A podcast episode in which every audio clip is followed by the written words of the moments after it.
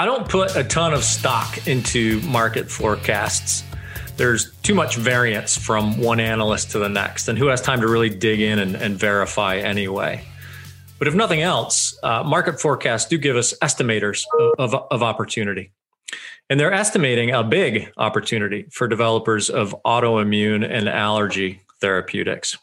Big, big, like $150 billion and $60 billion, respectively, over the next four or five years, kind of big.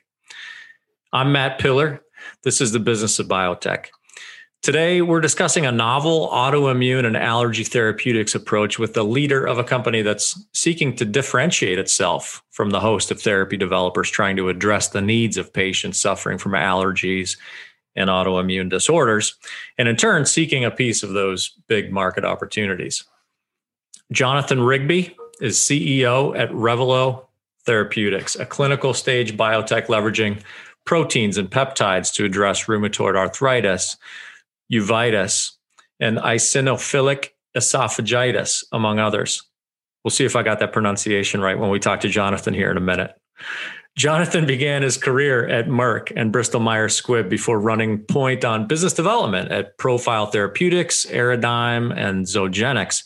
He's served on the boards at Xeris and Call Plant. He's a current board member at Thermalin and IM Therapeutics. He served eight years as president and CEO at SteadyMed Therapeutics. And last year, he signed on to lead Revolo, the company formerly known as Immune Regulation. And today he's sitting here with us. Jonathan, uh, Jonathan, thank you for joining us. How are you? Hello, Matt. Uh, great to meet you and uh, a great pleasure being here. Thank you. Yeah, it's great to have you. All right. So first of all, this is the first time we've talked. Revolo, Revolo, am I saying that right? Uh, you got one of them right. It's uh, Revolo Biotherapeutics. I give you eight out of ten. yeah, yeah you can. first you, one to uh, mispronounce the name. Don't worry. All right, excellent. So, um, yeah, and how about the uh, how about the pronunciation of that uh, of that indication you're chasing? Was that uh, close? Four out of ten for those pronunciations. it's uveitis and eosinophilic esophagitis, rheumatoid arthritis, and allergic disease. A lot of itises. All right, I'm going to let you handle those from from here on out. I can do that. So, Jonathan, you've made a, a, pretty storied career out of the business of biotech from uh, you know early on big players to several board positions. You're in a spot, uh, you know, pretty much to move anywhere you'd like to in, in the space. Why last year did you choose to take on the helm at uh, Revolo Biotherapeutics? Uh, Therapeutics, that is. Yeah, that's right. Uh, Matt, that's an intriguing question, and uh, sometimes ask myself the same question. uh, but uh, you know, I was very fortunate. Um, the last company that I uh, started in the in the US called SteadyMed. We took the company public and developed a drug for uh, a rare disease called pulmonary hypertension. And ultimately, the company was acquired by a large company called United Therapeutics in the back end of 2018. And I hung around at United for about a year and um, and then had the opportunity to uh, think of a new uh, a new exploration, a new journey, a new company. Uh, so I started to look around, and um, I was pretty blessed that quite a few opportunities came came my way. And um, but then I found out about this company, uh, which used to be called Immune Regulation. We went through a rebranding earlier this year to Revolo Biotherapeutics. I can talk a little bit about why we did that later. But when I did my diligence on the company, um, and it was based uh, exclusively in the UK at the time, I, I was just fascinated by the science. Uh, as you say, uh, said in your introduction, autoimmune disease and allergic disease are rapidly growing markets. There are drugs that treat these diseases, but they need to be much, much better. And I could see great potential from the data that I saw and the people that I spoke to uh, that Revolo Biotherapeutics has something with great promise. Uh, two drugs that are very different to drugs that are on the market. They're different to other drugs that are in development. So it just caught my uh, my eye, caught my attention, and here we are, uh, a little over a year later, with a company that's transformed significantly. Mm-hmm. All right, so let's uh, let's talk about that approach. What is what what's what's Revolo working on? Um, so we have uh, two drugs. Uh, one of them is a uh, protein, which is creatively named 1805, and a, a, peptide also creatively named 1104. And uh, we are developing uh, the protein 1805 uh, for uveitis, which is a, a rare disease that is actually the leading cause of blindness in the in the United States and then also developing it for rheumatoid arthritis, which is a very, very large uh, uh, disease indication, mm-hmm. where we've already shown in a, in a small phase two study that a single dose of 1805 uh, can put some patients into remission of disease in rheumatoid arthritis. So we'll be kicking off these, uh, these clinical studies in the very near future here. Mm-hmm. Um, so you, uh, before we move on, you you kind of poke fun at the the creativity behind the names of of the candidates. Um, the the Revolo's uh, new identity, though, coming out of your your history as immune regulation. Uh, I mean, it, it's it's quite creative. Uh, a visit to your website, uh, it's a different vibe, a different different look and feel than you anticipate visiting a, a biotherapeutics uh, producer's website. What's the story there? Yeah, you, are right. And, uh, you know, the company was called Immune Regulation. And, um, you know, when I was looking at the company, you put immune regulation into Google and you get, you know, 3 million scholarly articles about immune regulation, about mm-hmm. regulating the immune system. So it didn't really stand out to be, to be fair. So we did some internal and some external uh, interviews, market research, and the, the prior name didn't score very high. But in talking to people, they said, you know, what you are doing is revolutionary. Uh, your drugs are revolutionary. They work in a completely different way. This is this is incredible. And and what the drugs do, they fundamentally reset the immune system from a pro-inflammatory state to a balanced homeostatic state. So, in dwelling on this and thinking about this, you know, there are a lot of biotech companies, and uh, frankly, you know, I, I didn't want to just swim with the crowd and look and sound like everybody else. You know, we want to, we want to stand out because we have standout people, we have standout science. Mm-hmm. So the word Revolo comes from the word revolutionary, uh, which is how our drugs work and, and how you know our, our in, internal ethos and how we work. And in the middle of the name, you see the internationally recognized symbol for resetting. You know, you have one on your computer, you have them on probably all of your electric devices. So we we incorporated the reset button into the middle of the name, and and as you say, it, it is creative. Uh, it is a little different, and uh, you know that's the way that we uh, we want to be. Yeah, so uh, that's a beautiful segue into some some of the distinction, you know, some of the difference uh, in, in, your approach, and I, and I know that uh, from what I've read, uh, avoiding Im- immune suppression, sort of one of the necessary, what's been accepted as a necessary evil of so many therapeutics, mm-hmm. is cent- central to your approach. Why why is that important? Why is that important at Revolo to uh, avoid immune suppression in your therapeutics? Yeah, I, I think um, a way to maybe even uh, answer that question properly is let me just tell you a little bit about what our mission is. We have a pretty simple mission. Uh, and our mission is to revolutionize uh, autoimmune and allergic disease treatment by resetting the immune system. And our goal is to get superior uh, long term disease remission and do this without uh, suppressing the immune system. Mm-hmm. And, you know, missions are great. This is a bold mission but they're kind of worthless if there isn't a problem that you're trying to fix with the mission. And with great respect to current therapies such as steroids, immunosuppressants, and biologics such as the uh, anti-TNF products, these are you know commercially successful products, but they can be better. So all of these products that you you see now for treating these autoimmune diseases, of which there are over 150, they cause this chronic suppression of the immune system the drug is always present and is always suppressing your immune system so that the, your immune system doesn't attack your own tissues or organs, which is what happens in, in autoimmune disease. Mm-hmm. But they come with low uh, remission rates in the 30%, maybe 40% levels of remission. And often people come out of remission. Um, but because you're chronically suppressing the immune system, we're putting these patients at serious risk of infections uh, that unfortunately sometimes can uh, people can die from them. uh, or, or even cancers. So there's a lot of efficacy that can be improved on, and there's a lot of safety that can be improved on. So at Revolo, uh, we have the two drugs that I mentioned, 1805 and 1104. And our goal with these is to uh, provide superior long term disease remission, but do this without suppressing the immune system and remove, uh, the, or remove or significantly reduce the chance of serious infections or cancer. Mm-hmm. So I and and I, I don't want to get too too deep into the weeds of, of, of the science itself, but I do want to uh, sort of try to wrap my mind a bit around what makes it possible, what what in the mechanism of action, for instance, makes it possible to reset the immune system without suppressing it. Yeah, uh, I'll, I'll, I'll explain that. And the, I think the best approach there is to try and describe to you how current drugs work. Uh, then you have a frame of reference for how our drugs work.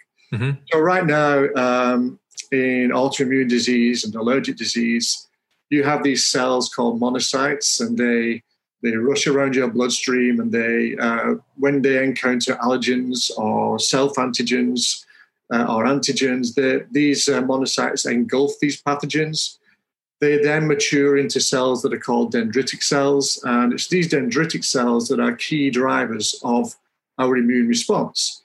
So these dendritic cells deliver activating signals to uh, T cells or naive T cells, which can then differentiate uh, with these diseases into um, inflammatory T effector cells called Th1 cells, Th17 cells. So these T effector cells uh, multiply and they produce these inflammatory mediators that drive this chronic inflammation and tissue destruction. So the current drugs that we have uh, on the market right now, they start to target these inflammatory mediators after the after the immune system has been overactivated. Mm-hmm. So they're kind of working at the end of this inflammatory cascade and trying to pick off individual inflammatory mediators, and that gives uh, limited utility. Whereas what our drugs do, both 1805 and 1104, I described at the beginning where uh, the monocytes um, uh, engulf these uh, antigens and autoantigens and send a signal to the uh, to the uh, dendritic cell. 1805 and 1104 stop that happening.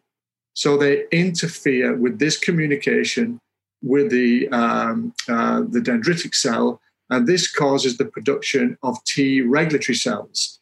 So T regulatory cells live a long, long time in your bloodstream and they prevent this autoimmune or allergic response happening. So current drugs are working downstream. We are working right at the beginning of this inflammatory cascade and preventing it from even starting. Mm-hmm. Okay, and that that leads to another question around uh, another, I guess, big advantage, kind of big audacious goal at Revolo, and that's around dosing efficiency and the patient experience. So I understand you guys are trying to create a different experience uh, for patients who are suffering from autoimmune and allergy disease. These are diseases that are, excuse me, associated with uh, not not just chronic problems, but uh, a need for sort of chronic, uh, chronically frequent treatments. Um, what's the approach there? How are, how are you going about reducing uh, dosing dosing frequency as, as, compared to sort of the current approaches or standards of care on the on the market? Yeah, uh, um, what's also unique about both of our drug products, uh, Matt, they both have very short pharmacokinetic lives.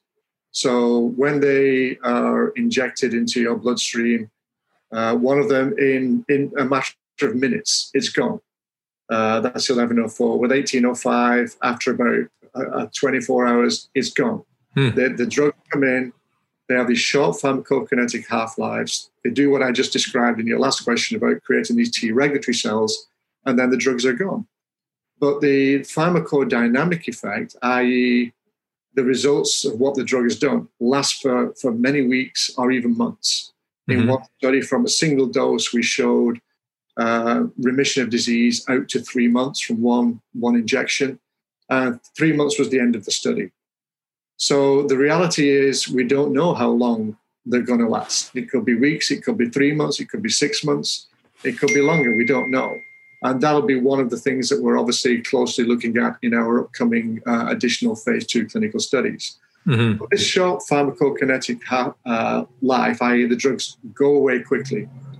That's one of the reasons we believe we're not uh, we're not suppressing the immune system because once the drugs are gone, uh, your immune system is allowed to function as it normally would do when you get an infection. Uh, and so, you know, again, that's a, a key differentiator here for uh, the two drug products. Excellent. Okay. Uh, so I want to shift gears and talk about manufacturing a bit. Um, you, uh, I think j- just this spring, you guys announced a, a, partnership with Corden Pharma for scale-up and manufacturing of your 1104 candidate uh, to support those phase two clinical trials you just mentioned. Um, so tell us about that. Was was outsourcing uh, a no brainer? Did you or did, was there any consideration that you might uh, manufacture in house, or, or, or did you or do you? What what sort of went into that decision? Uh, your no brainer uh, description is is a good one. Um, okay. We're not in the business of building uh, manufacturing facilities and, and all the compliance and the regulatory control that comes with it. You know, that's a huge capital um, investment that we we don't need to do that if we can just partner with other people that have already done that for for other companies. They have the expertise, they have the facilities, and uh, you know we partner with them to um, to to manufacture our drug products. Yeah, I, have uh, I've read extensively, as I'm sure you have, about the uh, the the the shortage of of outsourced manufacturing space. Um, you know, there's also a considerable shortage of outsourced, uh, well, manufacturing um, talent in, in, general. So, was was there an issue issue there? Was it a challenge for you to find a, a partner um, it was a challenge, um, but we did have options. And as you said, for 1104, we partnered with a company called Corden.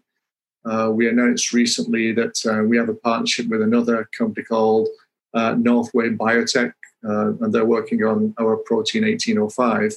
Mm-hmm. And there are not many companies around the world that have this real, real expertise to manufacture these drug products that have to comply with all the rules and regulations because ultimately they're going to be uh, injected into human beings and they you know there's lots of compliance and lots of FDA rules and regulations. And we chose to partner uh, with experts in the field and we, and quite frankly you know the the pandemic uh, that everybody has been touched by in some way or form didn't help because mm-hmm. normally you would go and visit these facilities. Normally you would go around and examine the facilities, and we couldn't do that. So we have some, you know, we hired some experts internally uh, who, who've been doing this all, all of their careers, and uh, you know, we've we're, we're very very happy with the partnerships that we've uh, forged. Uh, you know, they're making um, tri- uh, materials that can go into clinical trials, and they can scale up for commercial as well. The business of biotech is brought to you in partnership with Cytiva. Together, we're committed to helping the leaders of new and emerging biopharma companies navigate the financial, organizational, human resources, and regulatory waters you'll encounter on your way from discovery to the clinic and beyond. Check out a host of useful resources for biotech leaders at Cytiva's Emerging Biotech Accelerator at cytivalifesciences.com backslash emerging biotech. That's C-Y-T-I-V-A lifesciences.com backslash emerging biotech. You, you mentioned that you hired some some folks internally to sort of head that uh, process up. Um, what, what do they have? Can you give me some flavor on what they had to do differently, uh, given their inability to go visit uh, facilities physically in, in, in person? Um, what kind of went into that effort? Um, yeah, you're right. You know, we have the um, we had the pandemic, and uh, which was uh, shortly followed thereafter by the Zoom demic. Yeah, and uh, you know, it's uh, we've achieved so much uh, in a little over 12 months, and most of the people that we interact with, the, the vast majority, I've never met. Uh, we've never met each other face to face. I hope for the, the good of mankind that that changes soon, and, and I believe it is doing because mm-hmm. of the wonders of biotechnology, you know, the, the development of the, of the, uh, the vaccines. Uh, but differently was the way you communicate, and uh, you know, you you get accustomed to the the e platforms that we all of us use now on a on a daily basis, and uh, it was pretty surprising to me how much we were able to achieve uh, in the absence of face to face interaction. Yeah. You know, generally speaking, you uh, personally uh, and, and, your team, but you, you've you've been able to achieve uh, an incredible amount of uh, of stuff over the course of the past fifteen months as well. You know, we discussed the the brand. Uh, you know, even something as simple as a as a brand uh, change, a re, re, rebrand of a company is is not a small undertaking. You did that. You you hired several key key leaders on on your team, management uh, management folks on your team. You also raised a whole bunch of money over the course of the past 15 months um, mm-hmm. since you joined the company and during a pandemic. Uh, I don't, you know, it's like you you look at everything that you guys have been able to. Did you ever just stop and look back at the last 15 months and go, "Holy crap! How did we get how did we get all that done?" I do. I do. Sure. It usually involves a glass of uh, fermented grape juice. Uh, a well de- well deserved glass. But yes, people say to me, Matt, Jonathan, what what keeps you up at night? I say nothing. They say nothing. I say no. I don't go to bed. I don't. go. There's no. So you know, we uh, again we've been blessed to uh, grow the team both in the UK and uh, more so in the US and We've not used any recruiters. Everybody that's joined has either known me or worked with me, and then the then other people have known and worked with them. And you know they they all see the uh, the mission of the company, the goal of the company, the promise of the of the drugs, and they wanted to join us. And um, again, for many many many many months, never even met these people. Mm-hmm. And then you know I officially started in the beginning of April um, of last year, 2020. And as you know, uh, the pandemic was in full flow by then, um, but hadn't, hadn't peaked. And my number one job was to capitalize the company. Started in the US. I was the first employee in the US. Mm-hmm. We have now in excess of 20 people and, and growing almost monthly. And uh, I thought, how the heck am I going to raise money? You know, I've, I've done it many times in the past, but it's always involved airplanes and hotels and face to face meetings. Right. Uh, and, and, all of that evaporated, as you well know. So, um, you know, I started my outreach to people and uh, engaged with a number of companies and then uh, got into serious diligence with a very, very high quality investment firm called Morningside. Mm-hmm. Uh, they're based in Boston. And in September, we closed a $54 million uh, Series B financing and still to date, I've never met these people.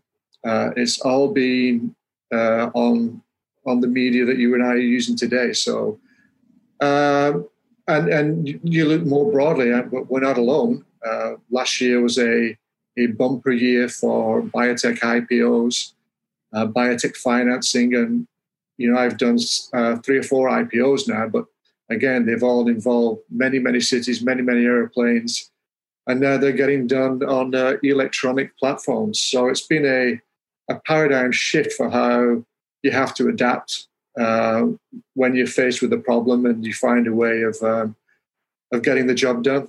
Yeah, you say you use the words ha- have to adapt. Now, now that you have adapted, you've experienced what can happen without trains and planes and, and hotels and JP Morgan conferences. Yeah. Um, what, what do you anticipate for the future as the vaccine is curbed as international travel, uh, even domestic travel, opens up again. Do you anticipate that specific to Revolo that that you may be a bit more efficient in your uh, in your business dealings moving forward? I, I think so. I, I think the, there will be a blend uh, of what we of how we were, i.e., either never or rarely using video calls, uh, but you know the majority of face to face meetings. I think there's mm-hmm. going to be, they'll pan out to be a blend of that. I think uh, people have seen that you can be time efficient uh, with these e portals, whichever one is your your choice. You can be more efficient, uh, but then you know human beings are human beings, and you like to look people in the eye and um, you know uh, bond, if you like, if that's a, an appropriate phrase, and, and get to know people especially when you you and they are respectively making uh, fundamentally huge decisions that can determine uh, the success or failure of your company. So mm-hmm. I think we'll see we'll see a hybrid once um, uh, we get this pandemic in the rearview mirror. Yeah, you mentioned that engagement with with Morningside last spring, and uh, you know it's interesting. It, say that say that had happened six months later, some precedent might have been might have been set, and perhaps you know the investment community would come to you and say, "Hey, you know, we, we, we've, we've been doing it this way for the past three months. Let us take the lead or, or vice versa. Um, in those, in those early days, as you kind of felt your way around the actual execution of those conversations and those meetings that led to that, that financing, um, what did, what did, what did you, what did you learn there or what, what uh, advice would you give our audience around um, how how to actually ec- execute that who takes the lead right? Like how how do you and how, how do you it's not a chance meeting in a hallway at jp morgan right? This is a it, it's orchestrated and executed. Um, so it, give give us some color around that. Uh, it's definitely orchestrated and executed and it's a lot of work. You you know people say you, you got to kiss a lot of frogs to find your prince. Mm-hmm. uh, and it's very true and you know uh, every investment firm, from the from the huge ones to the small ones, they all have their own investment thesis. Uh, they all have a kind of a framework of the kinds of drugs, the kinds of companies, the stages of development. Uh, they put a great reliance on the quality of the, man- the management team uh, when they're making their investment decisions. And you know, there was this big collision uh, last year because of the pandemic, which took everybody by surprise. I, I would be uh, pretty certain in saying that. Uh, investors and people looking for money. And, and last year was a gigantic year for biotech investment. So there's a lot of competition out there for the money. There's, mm-hmm. well, there's been a lot of money. And, you know, you, I've been in the this industry now for 30 years.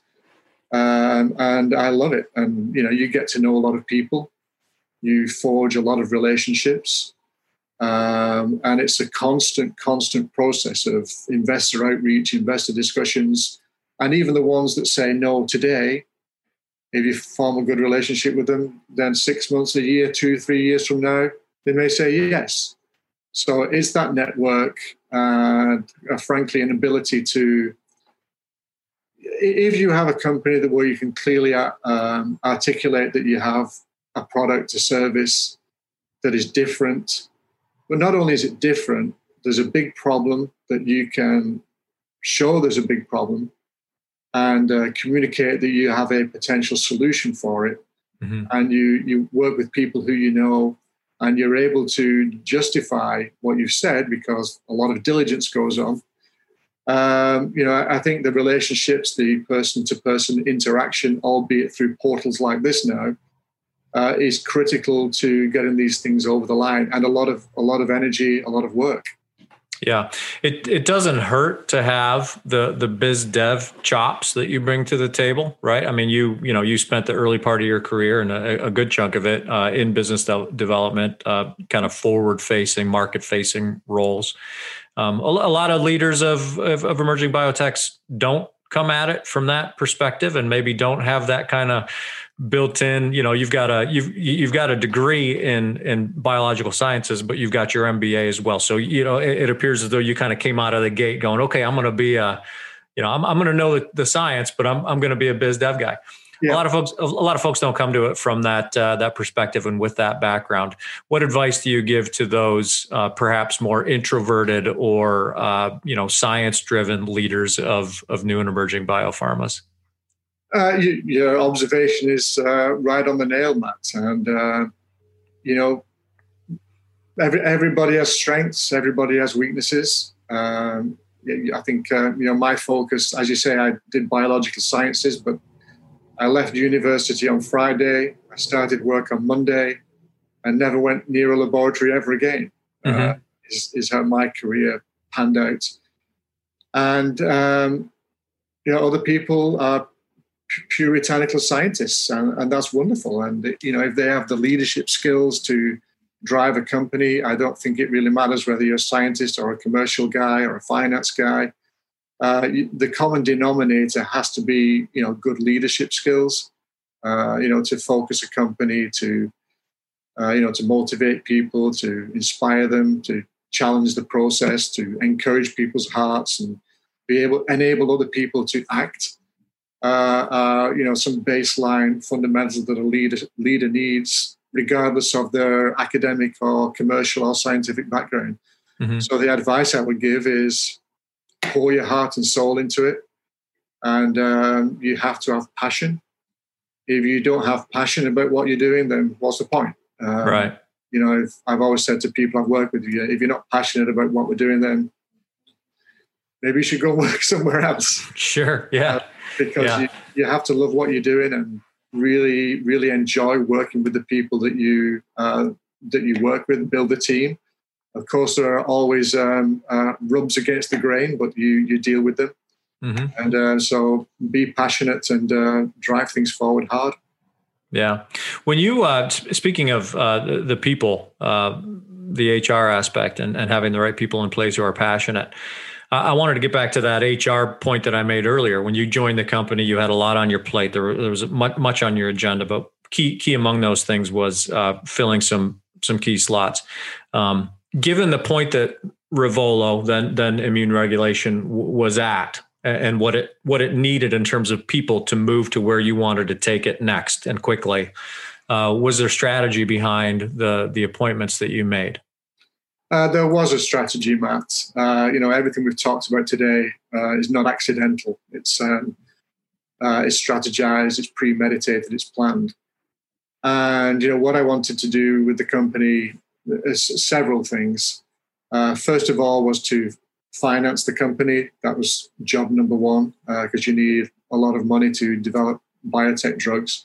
But not mm-hmm. only finance the company, do that with a, a quality investor like Morningside who will support you on an ongoing basis.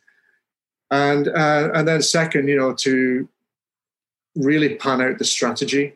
You do that before you raise the money, and uh, we fundamentally changed the strategy of the company from just uh, working on large diseases like rheumatoid arthritis that one day will need a partner, to also having dis- rare diseases like uveitis and eosinophilic esophagitis, where one day we can build our own commercial infrastructure and, and, and launch and market those drugs ourselves in, in the United States and part, partner them elsewhere. So you've got to get your strategy right. You've got to, because that's what the investors invest in, and you're building your team in parallel and everybody that's joined the team, and we completely changed the board of directors as well.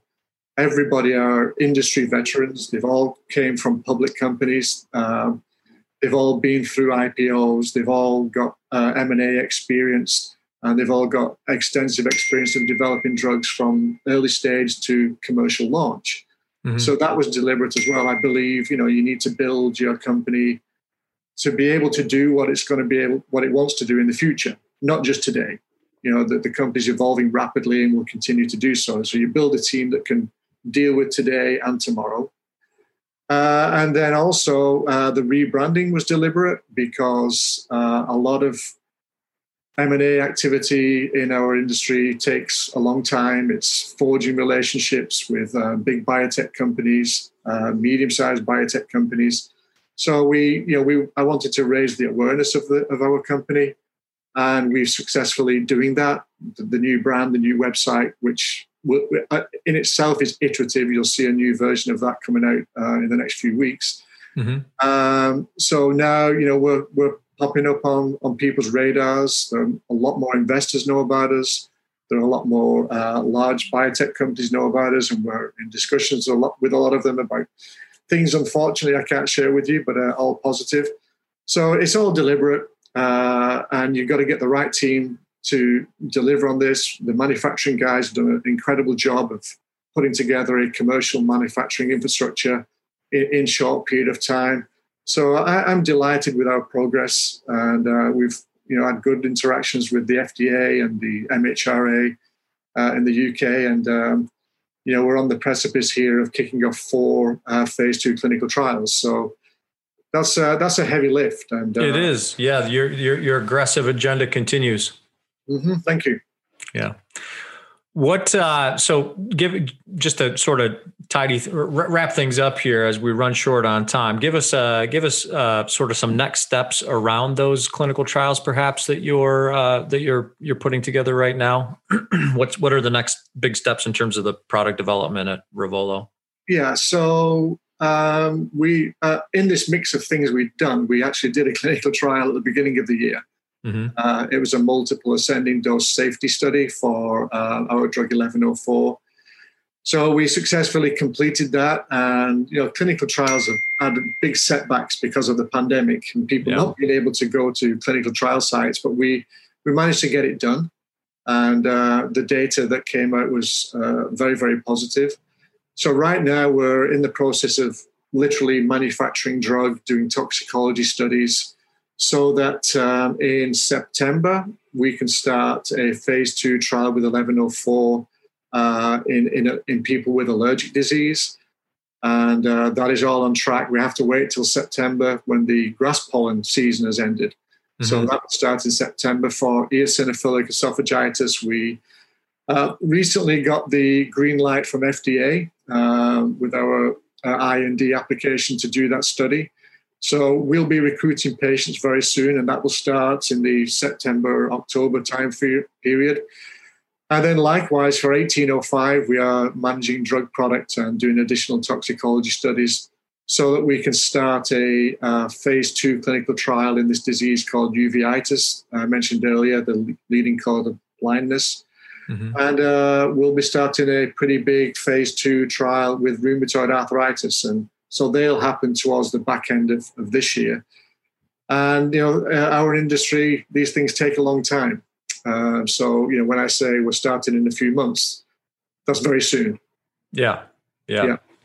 Um, yeah, well, I wish you luck on those projects, and I, I don't anticipate that you're going to be uh, getting getting much of that sleep that you're that you're after. Uh, pretty pretty heavy docket. Yeah, it, it is, but um, we enjoy it and we love it. Um, we're passionate about it. We call ourselves revolutionizers, so um, we got to we got to make it come to pass. That's right. Live up to that name. Well, as I said, Jonathan, I, I wish you luck. Uh, it's been a pleasure talking with you. I appreciate you taking some time out of your extremely busy schedule to to visit with us and, and give us an update on what's going on at Revolo. Uh, my my absolute pleasure, Matt. Thank you for the invitation, and uh, happy to talk with you or any of your listeners anytime. Yeah, well, we'll be looking for an update down the road for sure. Happy to provide. So that's Revolo Biotherapeutics CEO Jonathan Rigby. I'm Matt Pillar, and this is the Business of Biotech. We're produced by Bioprocess Online in partnership with Cytiva. Learn more about Cytiva's commitment to the innovation happening in new and emerging biopharma at cytivalifesciences.com backslash emerging biotech. Please visit bioprocessonline.com where you can catch up on all the episodes of this here podcast and sign up for my newsletter while you're at it. In the meantime, you can make sure you don't miss conversations like this. If you subscribe to the pod, give us five stars if you like what you heard. And thanks for listening.